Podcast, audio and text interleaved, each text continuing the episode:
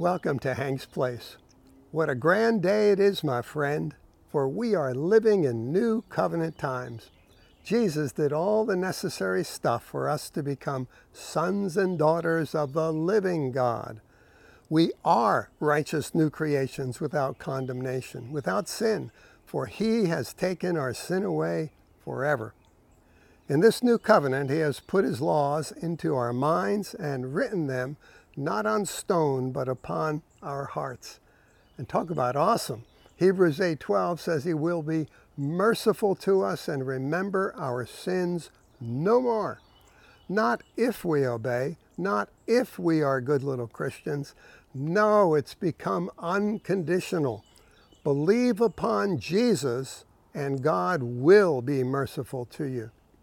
Hebrews 4:16 refers to God's throne now as the throne of grace and urges us to draw near with confidence so that we may receive mercy and may find grace to help in time of need. Today, if you think you have to pray and pray harder and harder, rising earlier and earlier to have God hear you, if you think you have to fast and sacrifice and shut yourself off from your family and others in order to hear from God or have those prayers answered, well, may I suggest to you that you are in a place of unbelief, of disobedience to Jesus' work at Calvary. Shocked? Well, I hope so. He has made us holy. It means set apart by His blood, set in a place where our prayers are heard and we hear His voice. Our efforts to be holy cannot improve on what Jesus has already done. So enter in, my friend, through the blood and find rest in his presence. Recently, there was a huge Christian gathering at our capital, hallelujah, to pray for our nation. One awesome speaker followed after another.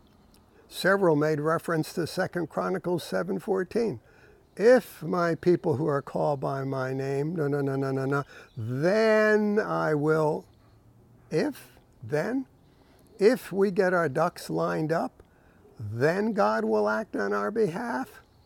So, Old Covenant, Jesus has lined up all our ducks, everyone's ducks, so God could be merciful to all. And then he took away those ducks, replacing them with his ever living, everlasting blood. It's about his blood. Believe, my friend, that his blood is sufficient. Then pray for America, coming boldly before your heavenly Father today. It's Hebrews 4:16. Boldly asking for his mercies on America, her leaders, her people. Boldly asking for his grace to abound in this land not because America deserves it. It's not about those ducks. It's what Jesus has done. So take advantage of Jesus' finished work by praying boldly that this nation come alive.